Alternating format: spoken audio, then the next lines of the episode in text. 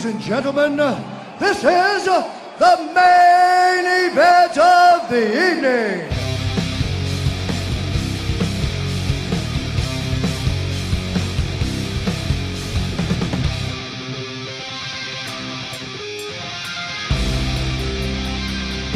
Um salve para você, fã dos esportes americanos! Sejam muito bem-vindos a mais um Playmaker Cast. Sim, meus amigos, este o primeiro episódio dedicado puramente ao MMA, ao, ao UFC, ou UFC, né? Já que a gente tá falando sobre esportes americanos, no caso. Seja muito bem-vindo a esse Playmaker Cast especial. A gente teve uma demanda muito grande, muita resposta de você, você ouvinte, você que acessa o nosso site www.playmakerbrasil.com.br, também as nossas redes sociais, lá no Facebook, Instagram e Twitter, arroba Playmaker Brasil.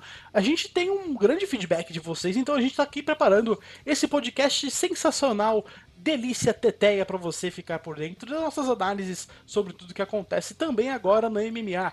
Beleza? Eu sou Jefferson Castanheira e eu não tô sozinho aqui nessa mesa redonda virtual. Comigo, ele que tá sempre aqui com a gente, Rafael Lima. Fala, Rafa. Fala, Jeff. Fala, Leandro, Matheus. Um arroz de festa eu sou, né? Tô sempre em todos. Mas, enfim, é pô, muito legal a gente falar agora sobre o UFC, sobre mais uma liga americana, enfim, no site. A gente colocou o UFC porque foi a primeira liga americana a voltar pro, a ter suas atividades, então a gente colocou para fazer um teste e a resposta do público foi sensacional.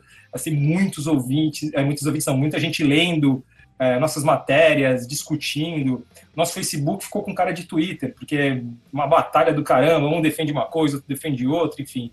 Então, como a gente trabalha para a galera que, que consome nosso conteúdo, nada mais justo do que fazer esse podcast aí sobre o UFC Estou é, muito feliz de estar aqui contigo, com o Leandro, com o Matheus, que é o, vai, vai estrear agora com a gente, é o cara que, que entrou na Playmaker só para falar de MMA. Enfim, acho que vai ser bem legal esse papo aí. Vamos que vamos. Exatamente, meu querido Rafa. Você, eu acho que de todas as mídias, de todas as ligas que a gente fala, dos esportes americanos lá na Playmaker, eu acho que você só não fala de automobilismo, que também acabou de chegar na Playmaker. A gente também tá falando sobre a NASCAR e sobre a Fórmula Indy, que são duas ligas americanas também. Enfim, Bem gente... legal, inclusive, Jeff, você tocar nesse assunto aí e tal, porque se, se a resposta do público for legal, assim como foi do UFC, em breve a gente faz um também sobre automobilismo. Exatamente, rapaziada. Vamos lá. Vamos ver se vocês gostarem aí do conteúdo que a gente está fazendo agora sobre automobilismo norte-americano. Dá uma olhadinha lá que a gente faz esse podcast especial para vocês também. Enfim, além do Rafael Lima que está aqui com a gente, nós temos também o Leandro Chagas. Fala, Leandrão. Salve, salve, Jeff. Salve, salve você, querido ouvinte, fã de MMA. Hoje o papo é diferente. Calcei aqui minhas luvas de 4 onças. O papo hoje é de porrada. É, desejar um ótimo programa para todo mundo para você, Jeff, para você, Rafa, e especialmente para você, Matheus, que está fazendo estreia aí. Vamos com tudo, que o papo hoje vai render bastante. Como o Leandro já adiantou, a gente tem uma estreia hoje aqui nos podcasts da Playmaker Brasil.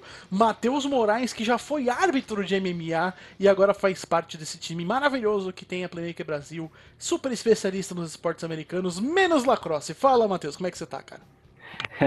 fala aí, Jeff, fala Leandro, Rafa, para todos os ouvintes aí que estão nos ouvindo nesse momento.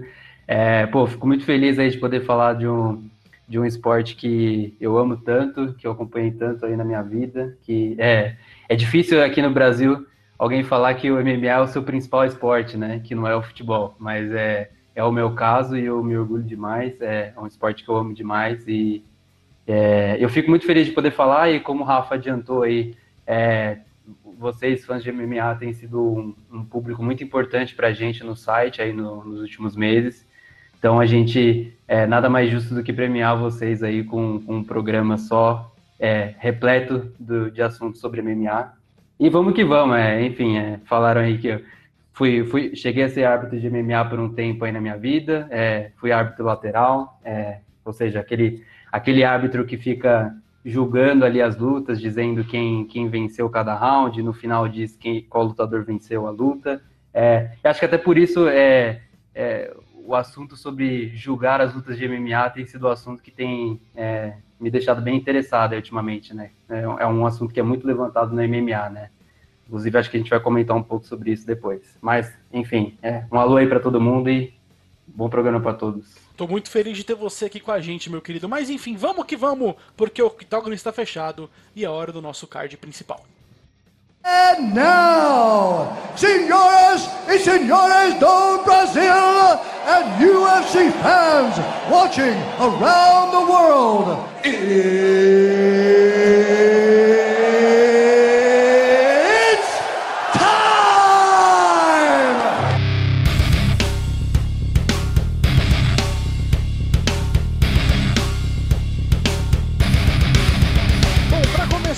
como vocês viram esses últimos eventos na retomada pós-pandemia, o que, que dá pra você destacar aí, hein, Leandrão? Cara, eu vou começar citando o UFC 249, que foi o primeiro UFC no meio dessa pandemia. A gente pôde servir como um termômetro, né, para ver como o UFC ia se comportar diante disso. A gente viu é, uma luta sem torcida, o quão diferente é, o quão importante é a orientação, mais do que nunca ali, dos, dos corners para os lutadores.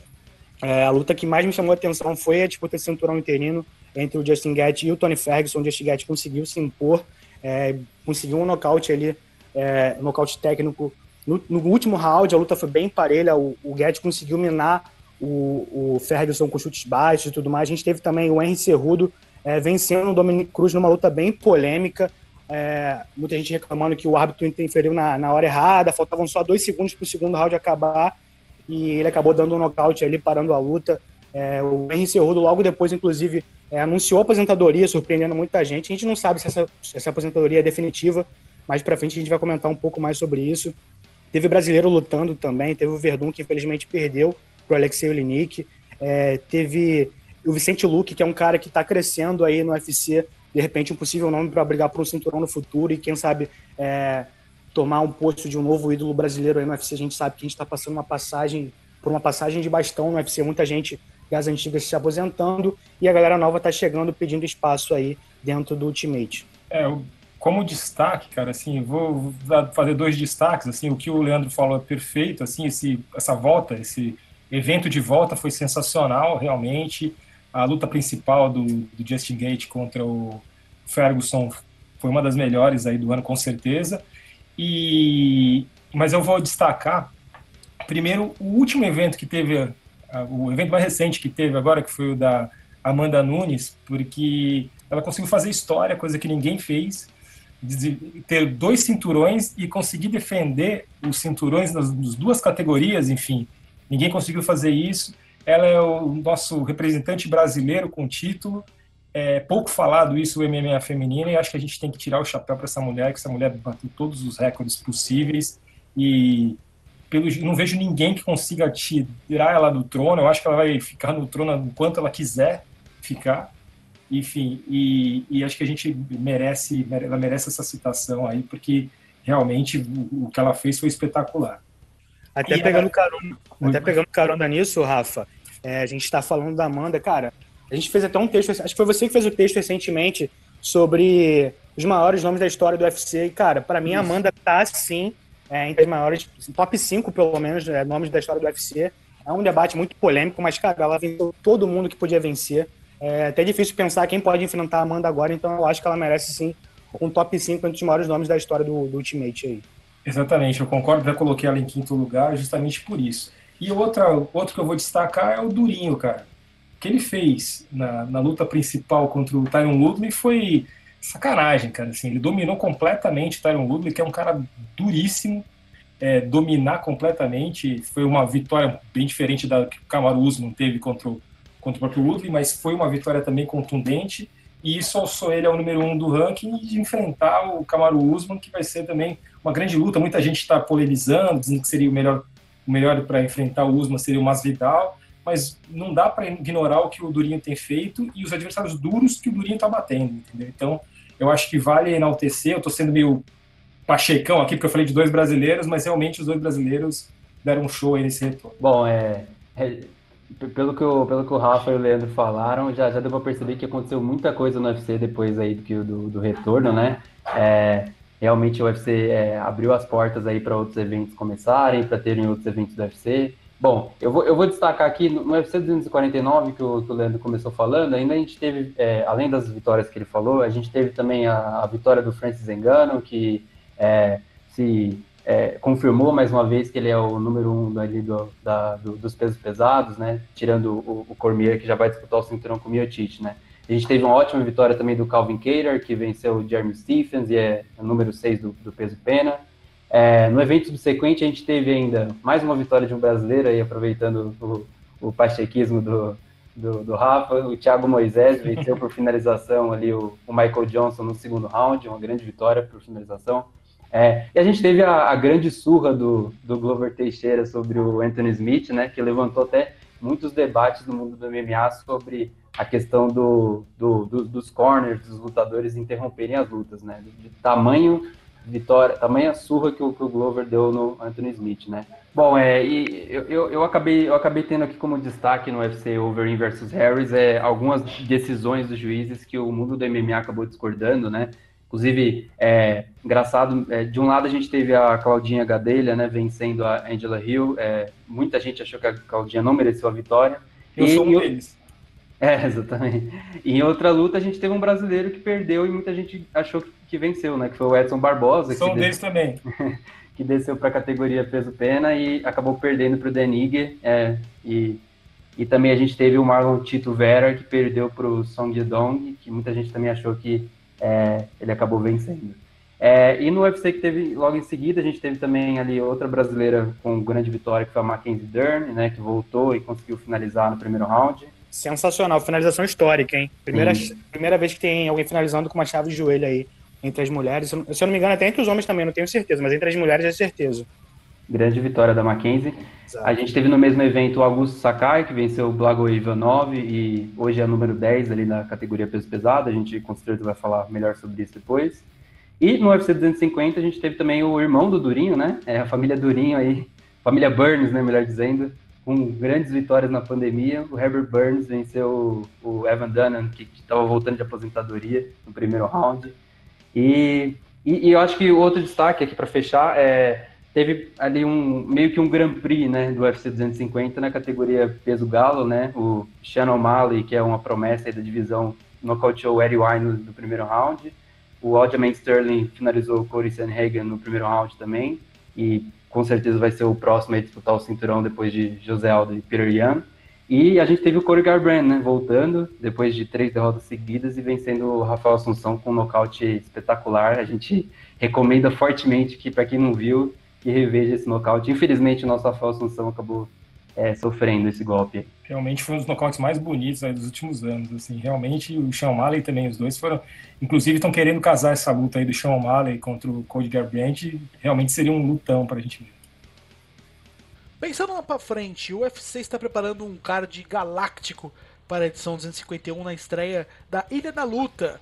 Qual luta vocês mais querem ver e, aliás, como vocês acham que as três disputas de cinturão irão se desenrolar? O que, que você acha, hein, Matheus? Bom, é, é, na primeira pergunta é qual luta que eu mais quero ver desse. É, é até difícil de escolher, né? O card é, o card é rodeado de, de estrelas e de, de grandes lutadores. E eu confesso aí, não sei se os meus, é, meus companheiros vão, vão concordar, que a luta que eu mais quero ver desse card é a luta que eu menos gostei, que foi casada, que é justamente é, o Peter Yan contra o José Aldo. É, embora seja a luta que eu mais queira ver, porque para mim é um confronto ali que é, é, é, um confronto dos sonhos. Ali você tem dois strikers que são é, muito fortes.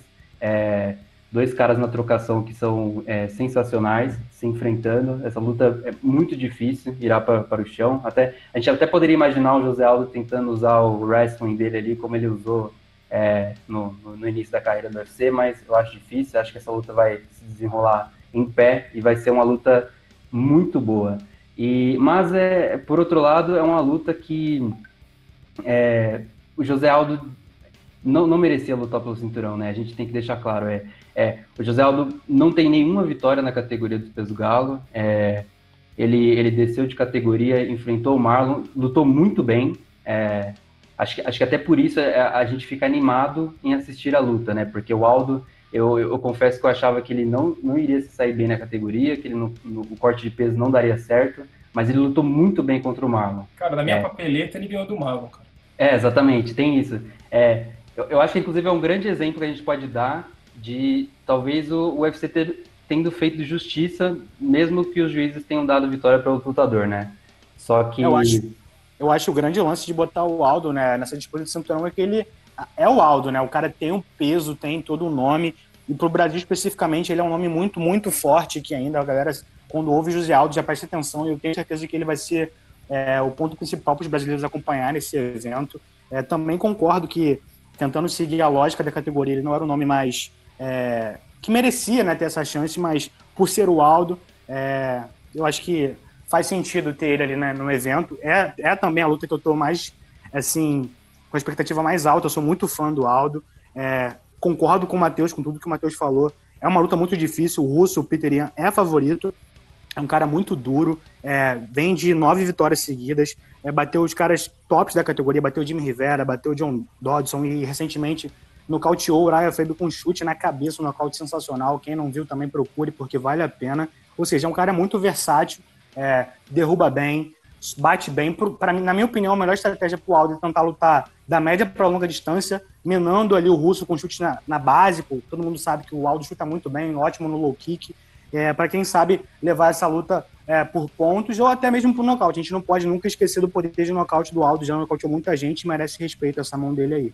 Cara, é, eu acho que se a gente for falar de merecimento, acho que nem o Peter Ian merecia também, cara, porque assim, ele lutou, assim como o Leandro falou, ele realmente derrubou o Ryan Faber que estava parado, assim, não é um cara que está em movimento, está ranqueado, enfim. Ele derrubou o Jimmy Rivera, que já está lá para baixo do ranking. Eu acho que se fosse para justiça, seria o Marlon contra o Aljamain Sterling. Eu acho que seria a luta mais certa, just, com justiça. Agora, como espetáculo, o UFC é um evento de entretenimento, as pessoas às vezes esquecem isso, assim como o boxe, assim como outros esportes, é, ele é meio subjetivo, assim a questão do merecimento. É óbvio que se você atropela todo mundo, você tem que disputar o título. Mas quando tem forças parecidas, você pode casar sim por um bom entretenimento. Eu acho que o Aldo e o Peter Ian vai ser um entretenimento do cacete, assim. Acho que vai ser lutão mesmo, tem uma das melhores lutas da, do ano, com certeza. Então, assim, eu acho que essa questão do, do merecimento, o, tanto o Aldo quanto o Peter Ian, por ranking, não seriam os dois que seriam que iriam se enfrentar. Falando de, tem desse... outro Pode falar. Desculpa, desculpa. Tem um outro lado também, né, o Rafael e Matheus, que o UFC quer muito um campeão russo. É, para expandir mercado e, e, faz super sentido casar essa luta ali com o Peter Ian. Se ele sair com esse cinturão, é um mercado a mais para o UFC explorar. Então tem esse lado também da coisa para a gente pensar, né?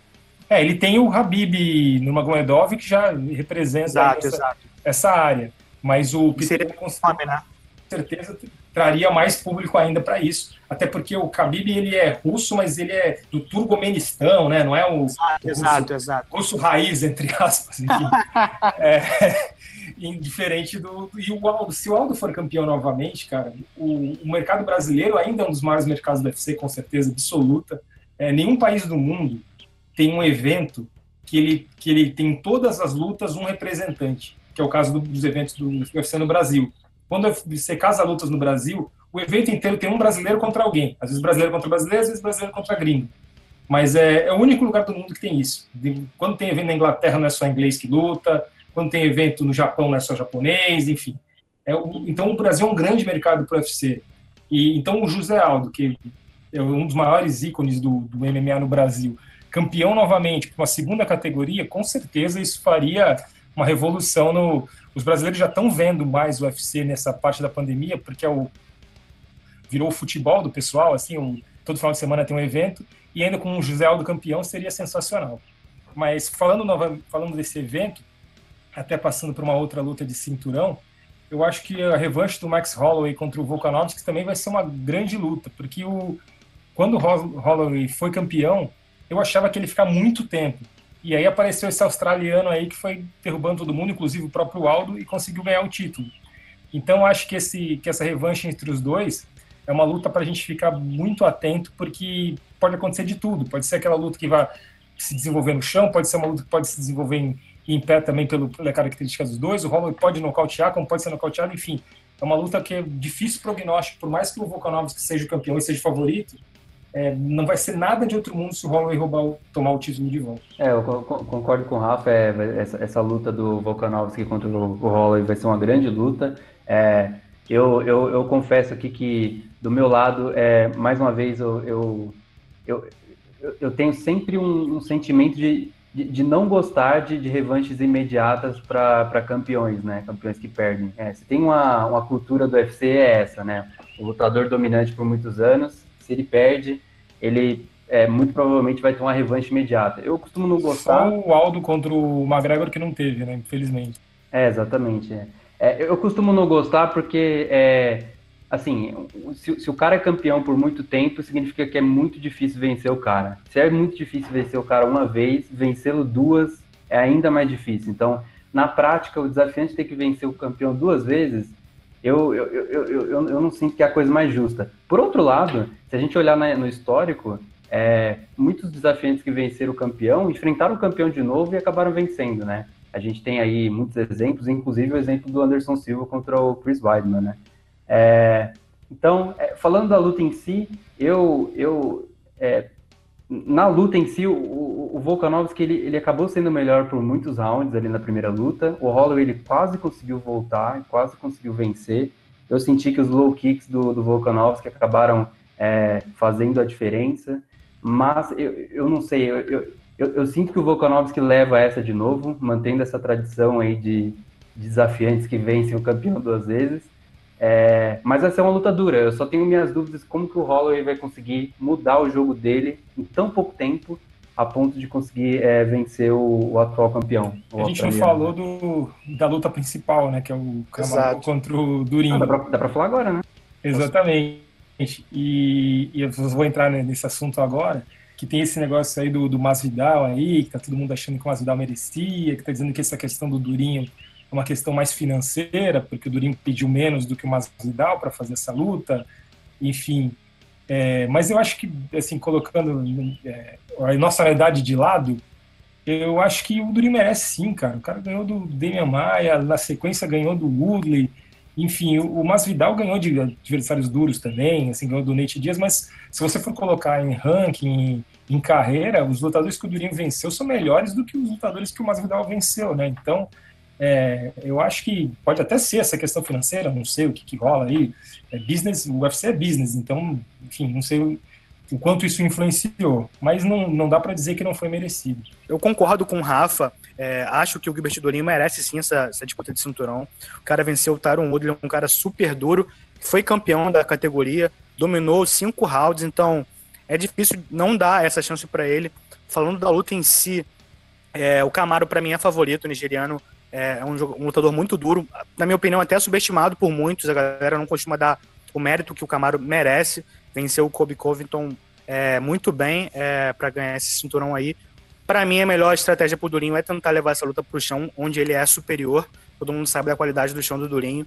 É, a gente sabe que ele está desenvolvendo a parte em pé, mas para não correr riscos, a melhor opção seria tentar levar essa luta para o chão aí, quem sabe trazer esse cinturão, um cinturão inédito aí para o Brasil. É, bom, eu, eu, eu, na, minha opinião, se eu fosse dizer quem mais mereceria é, lutar pelo cinturão nesse momento, seria, eu acho que seria o Leon Edwards, mas eu, assim, é, eu, eu, concordo com o Rafa que não dá para não dá para reclamar do Durinho lutando pelo cinturão. Eu acho que é, você não vence o Demian Maia por nocaute no primeiro round e, e domina o Tyron Woodley, que foi um campeão dominante por tanto tempo por cinco rounds e, e, e não luta para o cinturão. É, é, seria muito raro isso. Então, eu entendo que o, que o Durinho é, tem, assim, o seu merecimento de disputar o cinturão, ainda mais que quando subiu pra, de categoria, o Durinho é, virou outro lutador, tem lutado muito, é, não tem sido fácil para seus adversários. Falando, falando sobre a luta em si, eu acho que eu concordo aí com, com, com o Leandro, eu acho que é, eu, eu iria mais pelo lado do Usman, eu acho que ele, acho que ele acho que ele venceria, mas seria uma luta duríssima. Acho que, é, no, no, no, meu entendimento, seria uma típica luta de dois grapplers de origem, né? E, e o, o Usman sempre foi um cara que usou o wrestling muito, sempre foi um cara que, é, que pressionou os adversários, derrubou e, e, e, venceu ali na luta do chão, que vem melhorando muito em pé. Hoje em dia é, é, é se você assiste uma luta do Usman hoje, é capaz de você imaginar que ele é um striker, né, de origem. É, o que ele fez ali com o Kobe Covington é, não, não, não foi pouca coisa. E o Durinho é, sempre foi conhecido pelo seu jiu-jitsu, que é fantástico, e teve muita dificuldade no início da carreira é, com a luta em pé. Se você, é, se você assistisse novamente a luta do Durinho contra o Alex Oliveira, você veria um lutador completamente diferente do lutador que venceu o Tyron Woodley. Então, Durinho hoje em pé é um, é um cara que faz frente para qualquer, qualquer meio médio do mundo, e eu acho que não vai ser diferente contra o campeão nigeriano. Mas eu daria uma leve vantagem para o nigeriano, acho que em pé ele é um pouco mais duro, um pouco mais técnico, mas é, vai ser luta dura. Eu acho que o Brasil nessa luta tem grandes chances de trazer um cinturão aí para o nosso país. Bom, nesse evento a gente ainda vai poder finalizar o dia com mais dois cinturões para o Brasil. Além do Durinho e do Aldo, quem mais vocês acham que pode trazer no cinturão para o Brasil em breve, hein, Rafa? Se a gente colocar isso na. A gente colocar isso puramente por números, o Borrachinha, que é um cara que deve lutar aí com, com a Adesanya em breve, enfim, e, e é um cara que tem chance, é um cara que tem um punch absurdo, cara que cresceu muito. Para quem não lembra, quem assistia aquele TUF Brasil lá, aquele quando, quando a Globo colocou um programa, o reality show que, que rola lá fora, começou a passar aqui, o Borrachinha foi um dos participantes e perdeu rapidamente, assim, ninguém dava nada por ele. Assim como o Thiago Marreta também, que também participou do programa e perdeu rapidamente. Ah, eu, eu, eu, eu, lembro que quando eu assisti o TUF, eu, eu juro que eu falei que o Marreta era o pior lutador da casa é, é, é, absolutamente bizarro o que o Marreta virou hoje. Exatamente, assim, ele, ele teve duas chances no programa, perdeu as duas, enfim. O Marreta no programa era muito fraco e conseguiu evoluir absurdamente. O Borrachinha é a mesma coisa.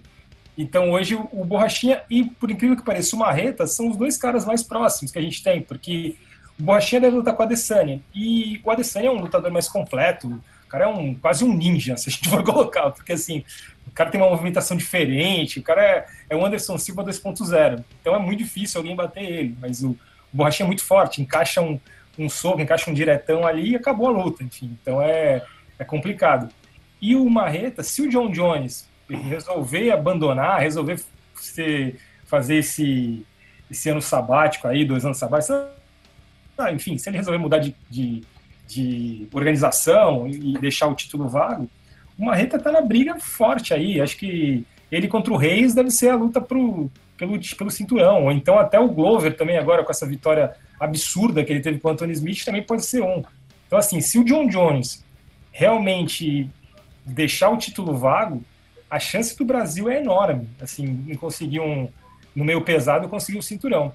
E uma, e uma terceira opção dessas todas, que talvez eu, é o terceiro que eu falo, mas talvez seja o mais fácil, é o Davidson Figueiredo, que já ganhou é, uma vez do, do Benavides e vai lutar de novo com o Benavides, porque quando ele ganhou ele não soube bater o peso. Então, se ele ganhar da balança, é muito provável que ele ganhe do Benavides também. Então, acho que são esses três nomes aí que estão na boca de ganhar um título. Eu super concordo com o Rafa, tô nesse caminho também. E esse tal Davidson agora, o nosso deus da guerra, né? Infelizmente ele teve esse problema com o peso, não conseguiu bater o peso da categoria, do peso mosca ali. Um, problema, um problema que a gente já viu com outros brasileiros também, no caso, por exemplo, o John Lineker sofreu com a balança também na categoria. E a gente torce para que ele consiga nessa próxima luta bater o peso, né? Tomando mais, mais cuidado, com mais tempo também para se programar, para trazer esse cinturão para o Brasil. Concordo também que o Borrachinha é um cara muito duro, mas nessa luta eu acho que vai dar muito ruim para ele. Vamos ver o que vai acontecer, se um possível combate contra o, contra o Jael Adesanya um cara muito completo, como o Rafa falou, é um ninja, o cara faz tudo, é impressionante, parece que eu tô vendo uma nova versão do Anderson Silva realmente. É, vamos torcer pro Balo Borrachinha, que foi um cara que evoluiu bastante desde o TUF, é, tentar trazer esse cinturão pro Brasil. Luta difícil, mas a gente pode é, torcer aí e acreditar que é possível, ainda mais com essa vitória que ele teve contra o Ior Romero, uma vitória sensacional, faz a gente acreditar que, que ele possa, assim, surpreender e trazer esse cinturão. Um outro cara que eu queria falar não é um cara que tá assim tão cotado, mas é um lutador que eu gosto muito. É, tá vindo numa, numa ascendente na categoria que ele tá lutando agora, que é o Charles do Bronx. É, sei que tá longe para ele ainda, mas ele se encontrou ali no peso leve, tá num ótimo momento, como eu falei, vem sete vitórias seguidas no UFC. É o recordista máximo de finalização do F, de, de finalizações no UFC. Um cara que representa o jiu-jitsu mais que todo mundo ali, talvez junto com o Demian Maia, seja os maiores nomes do Brasil. E é, representando o jiu-jitsu ali no, no MMA. Então torço muito para que ele tenha uma chance de disputar o cinturão. Sei que é difícil, mas eu gostaria muito de ver é, ele lutando. E apesar de ele ter muito tempo no UFC, ele é um cara novo ainda, tem 30 anos de idade. Parece que ele é um mega veterano, porque tá tanto tempo na organização, mas é um cara super novo ainda, tá crescendo, desenvolvendo a parte em pé também. Eu queria muito ver ele numa luta de cinturão aí no UFC. É, além dos nomes aí que o, o Rafa e o Leandro muito bem falaram, é, eu, eu, eu justamente ia falar do, do Charles do Bronx ali, é, o Leandro acabou falando, é, o Charles é, é ele, ele não está ali no, no, no topo, em, é, digamos, no, no, no, cara que seria o próximo a disputar o cinturão, mas ele já está, acho que, se não me engano, ele é o número 6 do mundo, um cara que venceu muito bem o, o Kevin Lee na última luta, então é um, é um cara que eu boto é, muita fé aí, que eu acho que, que, que pode, pode estar na cabe nas cabeças ali disputando o cinturão. E eu acho que é um cara que é, é, é difícil dizer que alguém vai vencer o Nurmagomedov, né? É, é uma posição difícil de falar isso, mas eu, eu acho que o Charles tem um jogo bom, tem um jogo interessante contra o Russo, viu? Porque o, o Charles em pé com certeza seria um cara que traria perigos para o Nurmagomedov e, e, se o Khabib quiser derrubar e, e, tentar alguma coisa no chão, acho que o Charles tem jiu-jitsu ali para brincar, né? Com o russo, né? Então, é um nome que é, de verdade me deixa muito é, interessado em ver o que, que vai rolar. E eu Mateus, ainda... você acha, Mateus, você acha que o, que o russo toparia uma luta de chão ali com o Charles? É perigoso embolar com o Charles no chão. Você acha que ele toparia? Então, eu, acho que uma luta no chão é, é, ali no meio do octógono, eu acho que talvez o Khabib evitaria, viu? Eu acho que o Khabib ia querer fazer uma luta mais é, na grade, mais trancando o Chaves ali, o, o Charles na, na, ali perto da grade, sem deixar muito espaço para ele trabalhar o jiu-jitsu, viu? Porque eu acho que se fizer, acho que no meio é muito arriscado para ele, viu? Deixando espaço para o brasileiro, um triângulo e um braço ali, eu acho que o que, que, você acha, Rafa? E o Charles em pé tá evoluindo absurdamente também, cara. Assim, o Shibox tá, tá treinando, afiando ele, o Muay Thai dele, enfim, é, joelhada, é, cotovelada, enfim, tá achando bem a distância. Um cara que tá, até em pé ele é perigoso também. Sim. Embora o, o, o Habib tenha um jogo muito grudado, né, assim, de distância, ele enfrentou o McGregor, que talvez seja o melhor striker dessa categoria, e não, não conseguiu, o McGregor não conseguiu impor se impor em pé. E o McGregor é um cara que é difícil de, de levar pro, de ser conduzido ao chão. Se você vê assim é, as lutas dele, realmente ele conseguiu, ele acha a distância rapidamente, começa a desferir golpes e, e os lutadores, os melhores grapplers não conseguiam jogar ele no chão com essa facilidade que o Khabib soltou. Enfim, até o próprio Nate Diaz que ganhou dele, é, não foi fácil jogar ele no chão. Enfim, o Nate Diaz levou um atraso imenso em pé e depois ele conseguiu levar para o chão e aí o McGregor no chão é uma criança. É, então, acho que o, que o Habib, se ele ficar tentando trocar também com o Charles, também é perigoso para ele. Acho que é uma luta bem interessante de casar, que realmente o Charles vai ter que ganhar um, pelo menos umas duas lutas aí de lutadores mais bem ranqueados, porque o Charles luta muito, mas luta muito contra lutadores que não estão tão bem ranqueados. Acho que o UFC podia dar para ele aí um, um top 5, um top 4, enfim, para ver, para a gente sentir o potencial do Charles para brigar por esse cinturão. Olha, com base na, nas, nas, últimas lutas do Charles, eu acho que em pé eu daria vantagem para ele contra o Khabib. Eu, acho que principalmente por é, pro Charles ter um jogo muito bom de chutes, né? Um cara que joga muito ali na longa distância e chuta muito bem. E é um cara que não vai ter medo de chutar o Khabib, né? É, a maioria dos lutadores tem muito medo de chutar o Khabib para não, é, não ter o calcanhar pego ali e, parar no chão, né? O Charles ele vai, vai solto, né? É, sem, sem medo de, de, de ir para o chão, porque ali é a praia dele, né? E, e, e, até a gente colocando assim, a gente falou, tá falando do Charles com o Khabib, mas porque a gente tá falando de brasileiros, mas a próxima luta do Khabib, que deve ser contra o, contra o Justin Gates, se ninguém se machucar, enfim, vai ser uma, uma luta que o Khabib tá, vai ter que tomar muito cuidado de novo com o lutador em pé, né? Assim como ele teve com o McGregor. Então acho que talvez essa luta dê um caminho aí para quem quiser ganhar do, do Khabib de alguma maneira. Sim, eu concordo. E só para fechar, eu, eu acho que eu citaria aí também, é, eu citaria o Marlon no peso galo, com certeza. Eu acho que o Marlon, por, por muitos anos, foi é, um dos maiores nomes do peso galo, no WSOF, a gente sempre botava muita fé nele. Ele veio para o UFC, teve uma performance inicial bem mais ou menos contra o Rafael Assunção, mas depois foi fantástico, né? Acabou perdendo para o Cerrudo no, na disputa de cinturão, acabou vencendo o Aldo é, com, com, com, dúvidas, né? Como a Rafa falou ali no início, mas é um cara que é fantástico, é um lutador fantástico, é, é ainda o número um no ranking, então é um cara que é, possivelmente no futuro vai estar disputando o cinturão de novo. É, eu colocaria também é, no meio médio um cara que eu boto muita fé é o Vicente Luque, não tá, não tá lá no topo ainda para disputar um cinturão, mas é um cara que eu boto fé e tem tido boas vitórias. E eu, eu falaria também na Jéssica Andrade, no peso palha também, né? É, vai ter uma revanche agora contra a Rosna Mayunas e provavelmente se vencer, talvez consiga uma revanche dela aí contra a atual campeã, né? Bom, logo após essa geração que a gente teve do Anderson Silva, Vanderlei, Vanderlei Silva, Vitor Belfort e outros, a gente teve uma entre safra, mas agora vocês vão, estão enxergando que a gente está vendo que uma geração atual está se formando e pode fazer o Brasil reviver os seus melhores dias, os anos de ouro do UFC. E se vocês enxergam isso, quais os nomes dessa nova geração que ainda não estão tão próximos do title shot que podem se destacar? Cara, eu acho que isso bate muito com o que a gente falou é, no último, na última pergunta aqui. Né? A gente tem o Charles crescendo na categoria, é, não teve uma chance de cinturão ainda, mas pode chegar lá se vencer um, um adversário mais ranqueado. É, concordo também com o Matheus, com o Vicente Luque, é um cara promissor.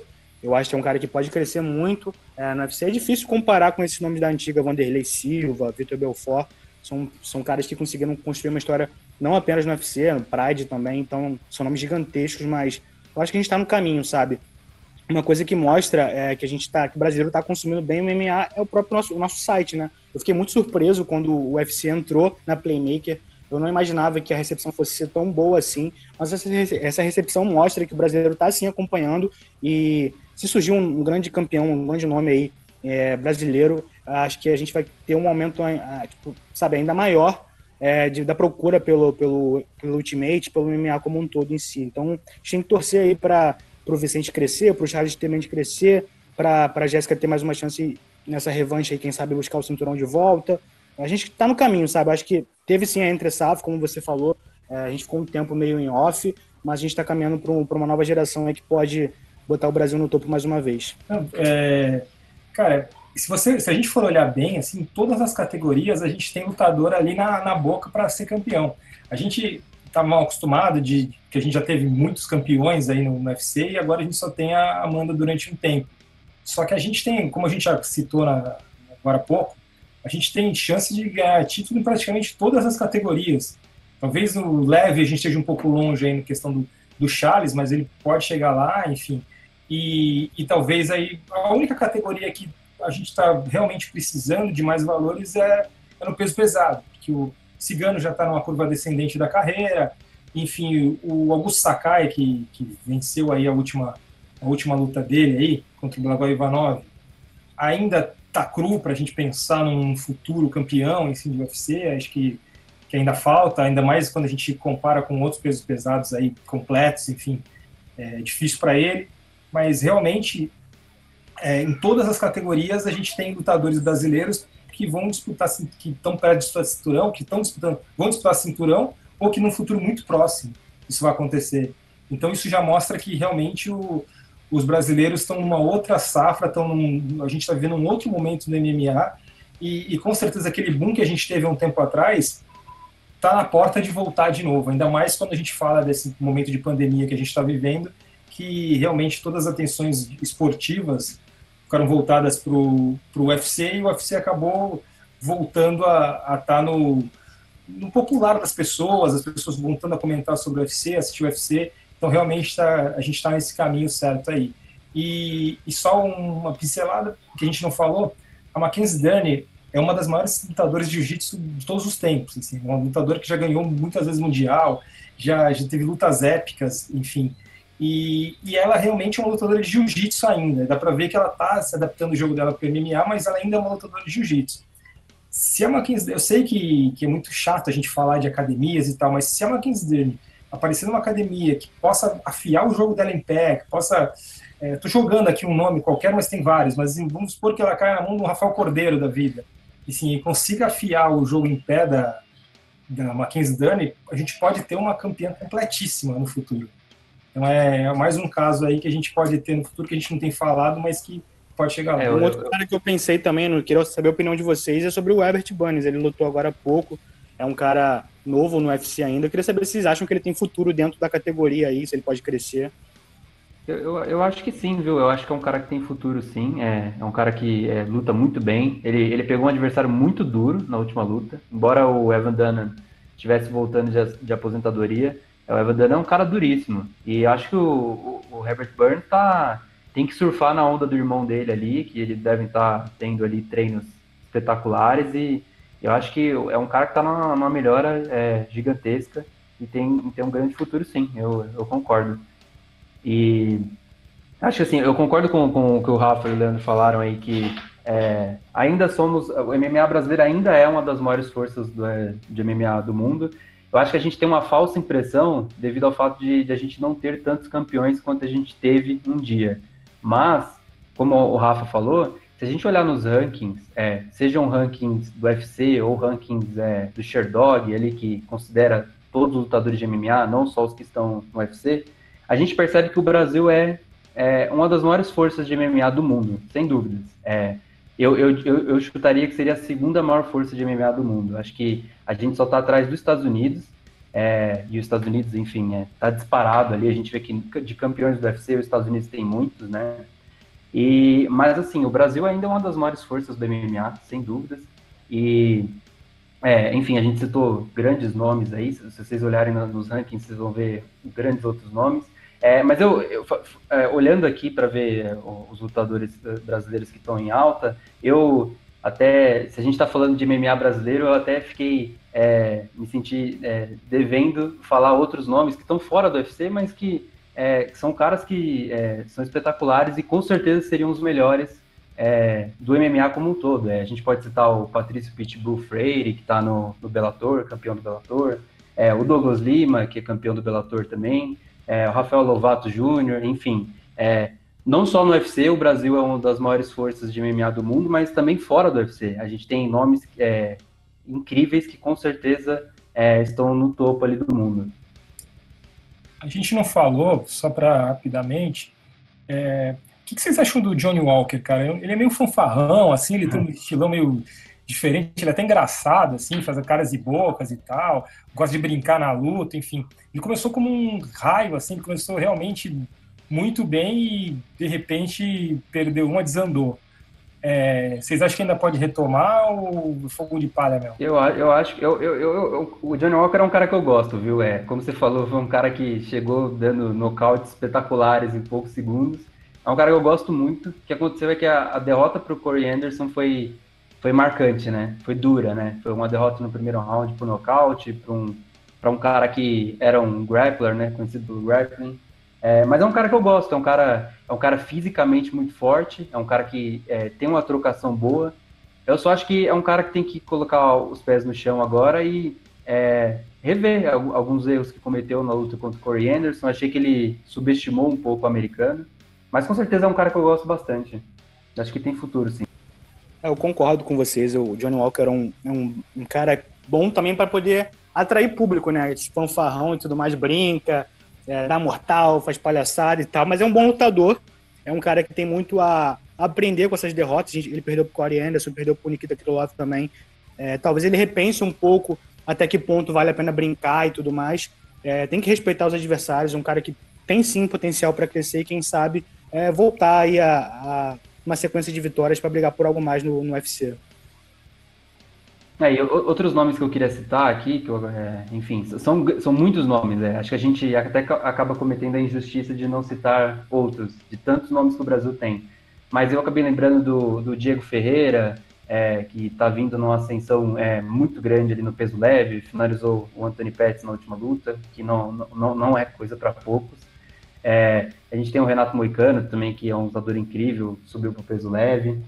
É, ou seja, no geral no Brasil a gente tem bons nomes ainda. Eu acho que é, chegar a ter mais campeões está é, bem próximo, viu? A gente só tem que contar aí com, com um pouco de sorte nas próximas disputas. Bom, outro grande confronto que está marcado na última semana é a trilogia entre Stipe Miocic e o Daniel Cormier. O que esperar desse, desse grande embate? Esperar uma guerra, né? É guerra. Tá um a um aí, uma vitória para cada lado. A primeira luta foi em julho de 2018, nocaute do Cornier no primeiro round.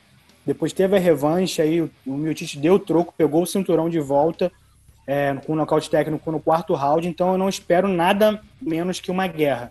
É, muito ansioso por essa luta. Eu acho que é a luta que eu mais estou ansioso para ver. Eu gosto muito de ver a luta de peso pesado. A gente sabe que a categoria está meio assim, meio assim, tem o Francis Ngannou que tá, teve uma derrota, mas voltou agora atropelando. Então, provavelmente vai conseguir uma disputa de cinturão logo, logo de novo.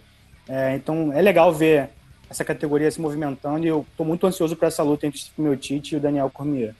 Não sei, não sei se consigo apontar um favorito, não sei se vocês conseguem apontar um favorito, mas enfim, estou bem ansioso para ver essa luta. Cara, o segredo dessa luta, para mim, eu também estou muito ansioso em ver essa luta, assim, para mim a distância é o segredo, assim. Se for uma luta pro Dirty Box, com certeza o Cormier vai vai levar melhor, assim, naqueles ganchinhos curtos, enfim, numa luta mais agarrada, vai ser muito difícil, aquela luta suja de clinch, enfim. O Miotite não vai conseguir aguentar por muito tempo esse tipo de luta. Agora, se o Miotite achar a distância, acabou também para o Cormier. O Cormier não vai conseguir também. Se ele não, então, assim, é muito vai ser uma luta de imposição de estilo. Quem impor seu estilo primeiro leva vantagem e é aquele tipo de luta que, que não dá para você ficar estudando para ver o que vai acontecer.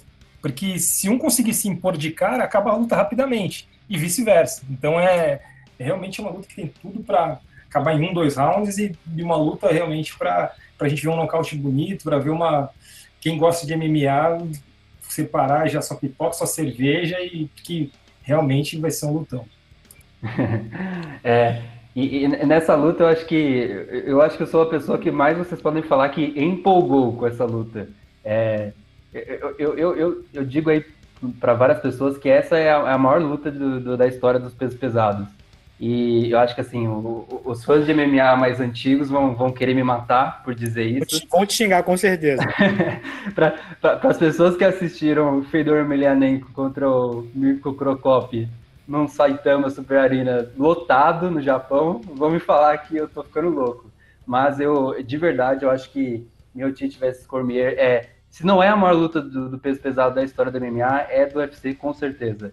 É, o Miocic é, é no, no, meu entender, é sem dúvidas o, maior peso pesado da história do UFC. É um cara que tem é, um recorde de defesa de cinturão, é um cara que é, venceu, venceu todo mundo, né? É, tem algumas derrotas na sua carreira lá e cá, tem inclusive para o Cigano, mas já conseguiu vingar. Tem para o Stefan Struve, é bizarro, mas ele tem. É, não, não se enfrentar novamente. Mas é, um cara que para mim é o maior da história do, do, peso pesado do UFC. E o Cormier, acho que não precisa. É, é, o que eu poderia dizer do Cormier seria pouco, né? Um cara muito talentoso, um cara que é, em duas categorias conseguiu ser um grande lutador, venceu grandes nomes em ambas as categorias, conseguiu ser campeão de ambas. Então eu acho que é, é o confronto entre talvez os dois melhores pesos pesados que o UFC já teve. Então por isso que na minha cabeça seria o maior confronto da história.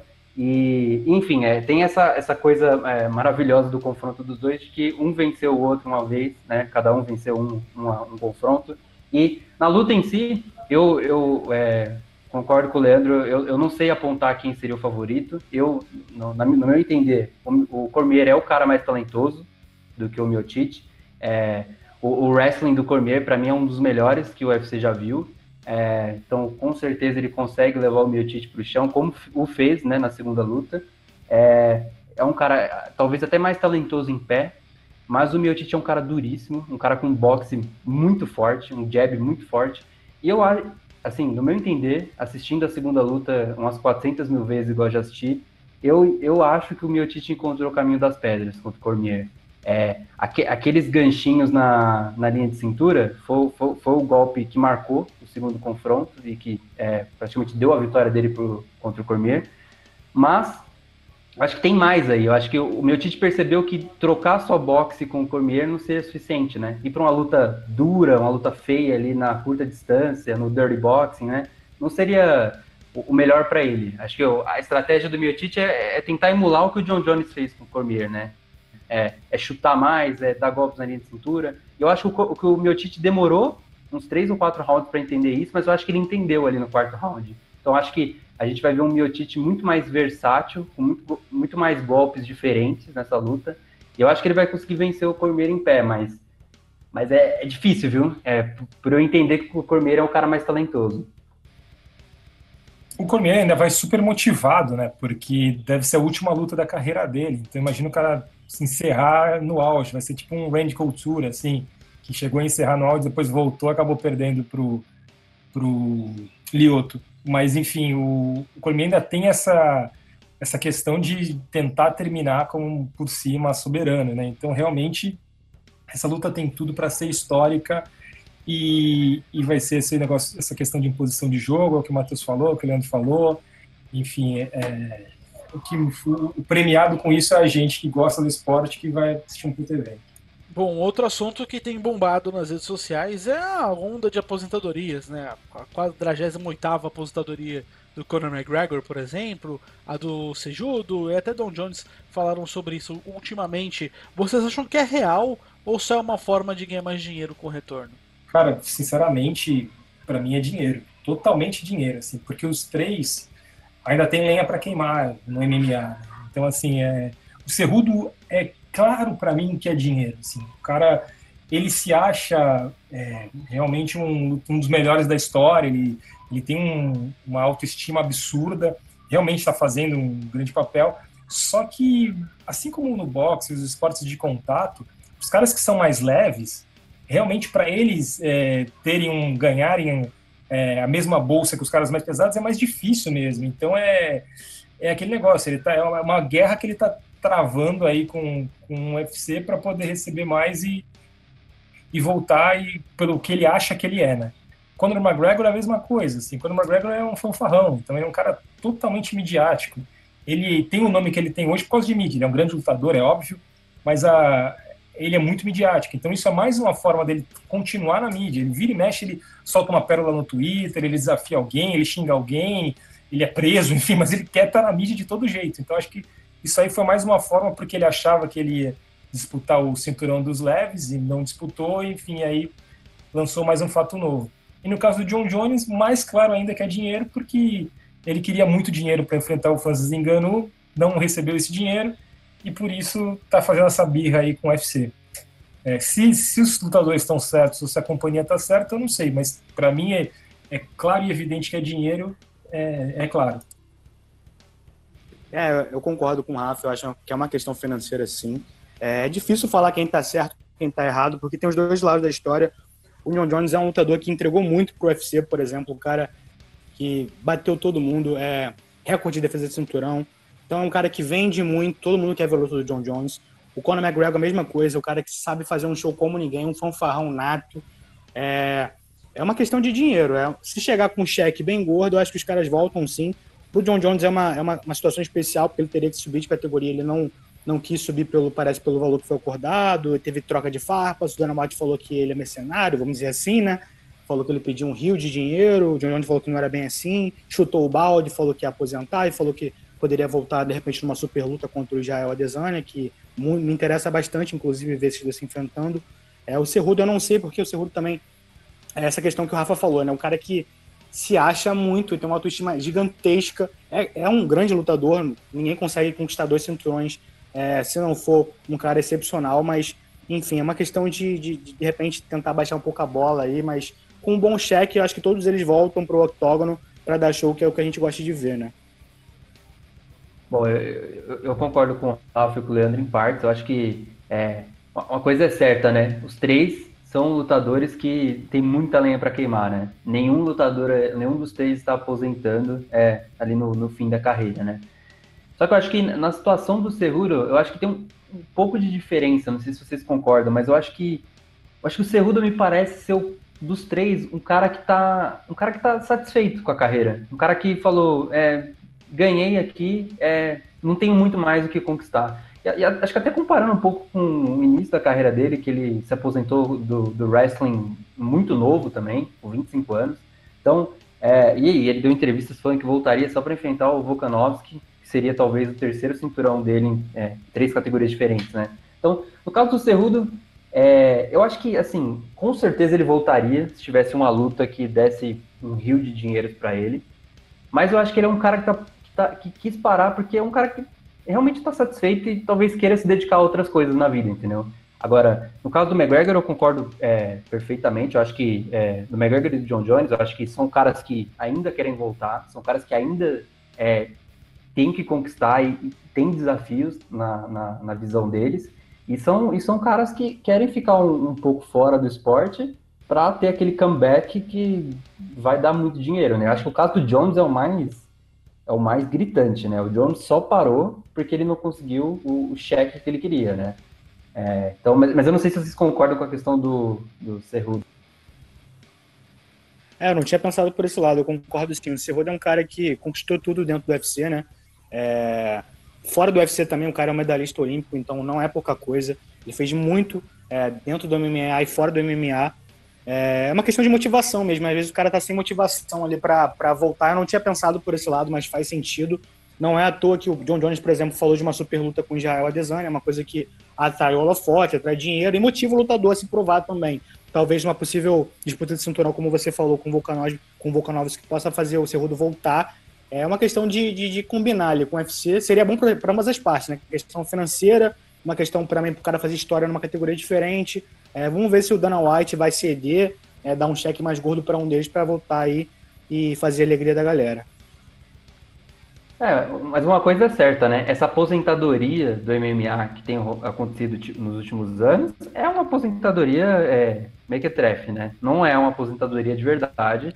É só os lutadores dizendo, vou dar um step back no, no, no, no esporte, vou ficar um pouco de fora. E quando aparecer a luta, que me faça treinar por uns 3, 4 meses aí, eu vou aparecer e vou ganhar muito dinheiro. É o que tem acontecido. É o que acontece com, enfim, aconteceu com George St. Pierre, e com todos os outros lutadores aí. Bom, para finalizar aqui o nosso podcast, a gente vai fazer vocês serem uns matchmakers.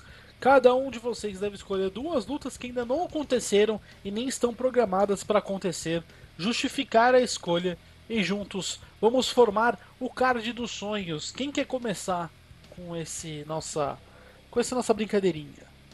Vamos Posso uma, começar? Uma cada, mas vamos uma luta cada vez é, para não matar o outro, né? Eu pensei Primeira coisa Bora uma, uma, uma, depois. É. Primeira coisa que eu pensei. Então, tá bom, então, vai. É. Vou começar pegando embalo no que a gente falou agora no, no último bloco aí. Super luta, todo mundo quer ver. E eu acho que um bom cheque de dinheiro resolveria isso. E uma luta que eu quero muito ver. É, é um possível duelo que foi especulado há pouco tempo agora do Anderson Silva com o Conor McGregor. Eu sei que essa luta não agrega é, em nada no UFC, vamos dizer assim, na categoria que, que, quer que seja que eles vão lutar, mas é uma luta que todo mundo quer ver. O Anderson Silva, para mim, é o maior nome da história do UFC. O Conor também não fica atrás ali, tá. É pau a pau, de repente, um cara que fez muito, vendeu muito, ajudou o UFC a crescer para outras direções também. Então eu queria muito ver essa luta. São caras que lutam em pé, dois strikers que dão um show, sempre deram um show. É, não tem mais nada a provar, conquistaram tudo que poderiam conquistar. Então seria bastante é, interessante ver frente a frente os dois. O Anderson chegou a fazer meio que um desafio pelo, pela rede social, pelo Instagram. Logo depois o McGregor respondeu. Infelizmente ou não, é, logo depois de responder que enfrentaria o Anderson, ele disse que se, aposenta, se aposentaria pela terceira vez, se eu não me engano, eu já perdi as contas, porque toda hora ele se aposenta. Mas vamos torcer aí para quem sabe o Dana White é, assinar um cheque bem gordo para os dois e fazer esse espetáculo acontecer, porque eu confesso que gostaria muito de ver essa luta. Para mim, é, eu vou ser mais humilde que o, que o Leandro, assim, acho que a luta do Leandro tudo ia dar recordes, com certeza. É, uma das lutas que eu queria ver, que eu queria casar, assim, justamente aproveitando, se o John Jones deixar esse título vago, eu queria muito ver o Dominique Reis contra o Thiago Marreta, porque eu acho que são, o John Jones é o maior de todos os tempos da UFC. E os dois caras que estiveram mais perto de ganhar do John Jones foram o Dominique Reis e o Thiago Marreta. Os dois são strikers absurdos. Seria uma luta assim fantástica, eu acho. Assim, o Marreta indo para cima, com aquelas patadas que ele tem. O Dominique Reis muito bom na distância, é muito bom no bate-sai. Enfim, realmente seria uma luta que, que eu gostaria muito de ver, pagaria para ver. Deixando a modéstia de lado, né, Rafa? É, mas seria uma grande luta mesmo. Mas, é, bom, eu, eu, confesso que eu tinha pensado em um, em um, é, em um confronto que acabou envolvendo o lutador que o, que o Leandro escolheu, então vou deixar de lado. Mas eu tinha pensado no McGregor versus Masvidal, né? Para mim, acho que é a, a, luta que eu quero ver. Mas já que o McGregor já estará nesse card dos sonhos, né? Contra o Anderson Silva, eu vou improvisar outra aqui e eu, eu queria muito ver o George St. Pierre voltar da aposentadoria. Acho que ele não, não tá tão velho ainda e é um cara que tem lenha para queimar ainda. E enfrentar o Khabib no Magomedov. É, pode ser ali na, no, no meio médio. Show, hein? Show. Puta pode, ser, pode ser no meio médio, não tem problema. Porque acho que o, o George St. Pierre não conseguiria voltar, é, não conseguiria descer pro peso leve para enfrentar o, o Khabib. Mas eu queria ver no peso, no, no peso meio médio, acho que é um, seria uma super luta, né? É, como O George St. Pierre não é o atual campeão meio médio, está aposentado, mas é o, é, foi um dos maiores, talvez o maior meio médio da história do UFC, contra o, o, o Khabib, que a gente nem, nem precisa falar o tão grande lutador que é. Seria um confronto é, muito fera entre dois caras que são muito bons no grappling e, e seria interessante ver como que o, o Khabib iria lidar com um cara que teve uma das maiores defesas de queda da história do MMA, que a gente já viu. George St. Pierre é, era muito difícil ser colocado para baixo e um cara que no striking também se vira muito bem, né? Acho que deixaria muito curioso e ser uma luta que venderia é, muito, muito, muito. Essa luta do Matheus, eu confesso que eu queria muito ver é, dois caras que derrubam como ninguém. É, a gente sabe o quão duro é o Khabib Nurmagomedov. O Jorge St. Pierre nem se fala, um cara que fez história no UFC, então confesso que queria muito ver essa luta. É, queria ver como o Khabib se comporta diante de um cara que derruba tão bem e defende tão bem como o Matheus falou, né? Sem contar que é extremamente perigoso na parte em pé. O Jorge St. Pierre é um karateca, então seria muito interessante ver essa luta. Mas se for para falar de um outro combate, aqui não vai ter modéstia hoje, já que é para sonhar, eu vou sonhar alto. É, eu queria ver essa luta aqui. É, tem que sonhar alto, vamos sonhar alto aqui. O João, o João Jones falou, falou no Twitter que gostaria de enfrentar o Israel Adesanya eu queria muito ver essa luta por um motivo é, que remete ao que muita gente falou no passado. Muita gente queria ver o Anderson enfrentando o John Jones é, e essa luta nunca aconteceu. É, e o cara que atualmente para mim mais se aproxima do Anderson em estilo é o Israel Adesanya. Então seria muito interessante ver essa luta aí entre o John Jones, que é o terror dos brasileiros, né? Infelizmente derrotou todo mundo, me fez sofrer bastante, inclusive com uma lembrança muito dolorida contra o Lyoto Machida, mas enfim, não vamos lembrar de coisas ruins, vamos pensar em coisa boa. Então eu queria muito ver essa luta dele aí contra o Israel num peso casado, seria muito interessante, eu tenho certeza que seria um show. Show também, cara, espetacular. Vocês estão demais. É, a minha segunda luta, que seria das minhas, a mais com maior grau de importância, seria o Cormier, campeão é, ganhando o Steve Miocic, não abandonando a aposentadoria dele, esperando para lutar mais uma luta, enfrentando o Francis Ngannou. Porque o Ngannou, ele perdeu o medo de apanhar, né? Ele está indo para cima igual um trator nas últimas lutas. Quando ele enfrentou o Steve Miocic lá atrás, ele tinha aquele medo de apanhar. Ele sentiu a mão do Miocic e ficou aquela chovinha mole, depois enfrentou o Derek Lewis com medo ainda. Você via que ele tinha, nitidamente, ele tinha medo de apanhar.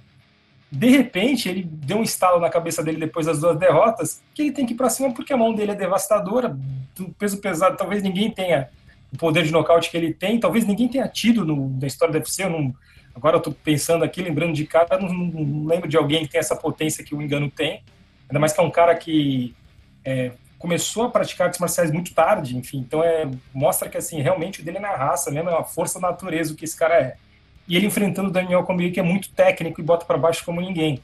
Então, realmente seria uma luta espetacular. Podia acabar em 20 segundos, de um lado para o outro. É, o Cormier podia jogar ele para o chão e tratar ele como uma criança no chão, assim como ele podia vir como um rolo compressor, que nem ele fez contra o Jairzinho Rosenstruck, e acabar a luta em segundos. Uma luta que eu gostaria muito de ver e que talvez não desse tempo nem de piscar. Mas seria realmente. Não, grande confronto, Rafa. Inclusive, é, quando o Francis Ngannou ganhou do Jairzinho Rosenstruck no, no UFC 249, o Cormier estava comentando no broadcast, né? Junto com o John Anik e o Joe Rogan, né? E aí os caras zoaram ele, né? Tipo, você quer enfrentar esse cara aí mesmo? aí, ele falou, aí, ele falou, não, eu tenho que botar esse cara para baixo, não tem como, não tem condições. E, e Leandro, já que é para sonhar, confesso para você que eu tinha uma luta que eu tinha marcado aqui, que você acabou tomando um dos lutadores meus de novo, era John Jones versus, John Jones versus Brock Lesnar.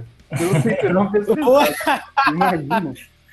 Imagina é, o que esse. Essa ia ser boa de ver. Imagina o que venceria, o que venderia essa luta, né? Mas, é, acho que já, já que você tomou o John Jones do, do, do, da minha luta aqui, é, eu acho que para fechar o nosso card dos sonhos, não daria para deixar de fora o Nate Diaz e o, Jorge, o Jorge Amas Vidal, né? Né? A revanche. Dois bad boys. Exatamente, a revanche pelo Badass Motherfucker Title de novo, com The Rock com o cinturão de novo. E, esse, e essa seria o main event do meu card. Tem que ter essa revanche. Cara, é muito louco, até para brincar eu ia pegar o, o Colby Covington, ia botar ele contra o John Jones só pra ele tomar um pau, porque eu queria muito ver ele apanhar de alguém muito feio, assim, mas eu falei, eu não vou Fechar brincar essa assim. boca dele, pra ele fechar essa boca dele, que ninguém aguenta esse cara, é um mala Colby sem alça. Covington contra o Francis Engano, eu tinha que fazer essa luta. Essa seria a minha luta dos sonhos. A gente Agora- realistas, né? Eu queria pedir a ajuda de vocês pra pensar num confronto feminino. Quem você queria ver, quem vocês queriam ver numa luta, numa super luta entre mulheres? Quem você gostariam de ver, assim, que não aconteceu ainda, uma luta que não aconteceu. Vocês conseguem pensar em alguma Não coisa? O aconteceu. difícil é não ter acontecido, Não né? aconteceu. Exato, exato. Valentina Shevchenko contra a. é, Como que é o nome da campeã? Esqueci. Wen Wen Li, a chinesa. Boa, boa luta é, chinesa, boa. Porradaria. É, acho que seria essa mesmo, porque com a Amanda, a Amanda destroçou todo mundo, né? Então não tem como. né? Exato. Ganhou da Cyborg, ganhou da Ronda, é difícil pensar ela ganha, é verdade. Acho que é a Zeng mesmo. Acho que É, a Shevchenko não, seria. Zeng versus Shevchenko ia ser muito fera. Agora a gente só tem que torcer pro Dana White escutar esse podcast e fazer esse evento acontecer. Pô, Pelo amor de Deus. Melhor vendo a história. Não tá difícil, né? A, a- a gente não exigiu muita coisa, né? Não, A gente só exigiu, Coisas, coisas tranquilas de fazer. Com essa crise financeira ainda. a gente só exigiu que volte da aposentadoria o McGregor, o George St. Pierre. Quase nada. Economia da aposente. Tá ótimo. Relaxa que eu fechei o olho aqui e já imaginei o comercial UFC Powered by Power Playmaker Brasil. Seria fácil marcar esse card aí. Seria de muito dinheiro, não. Vou, vou- Assim que sair o podcast, eu vou mandar no privado, no direct pro Dana White. Boa.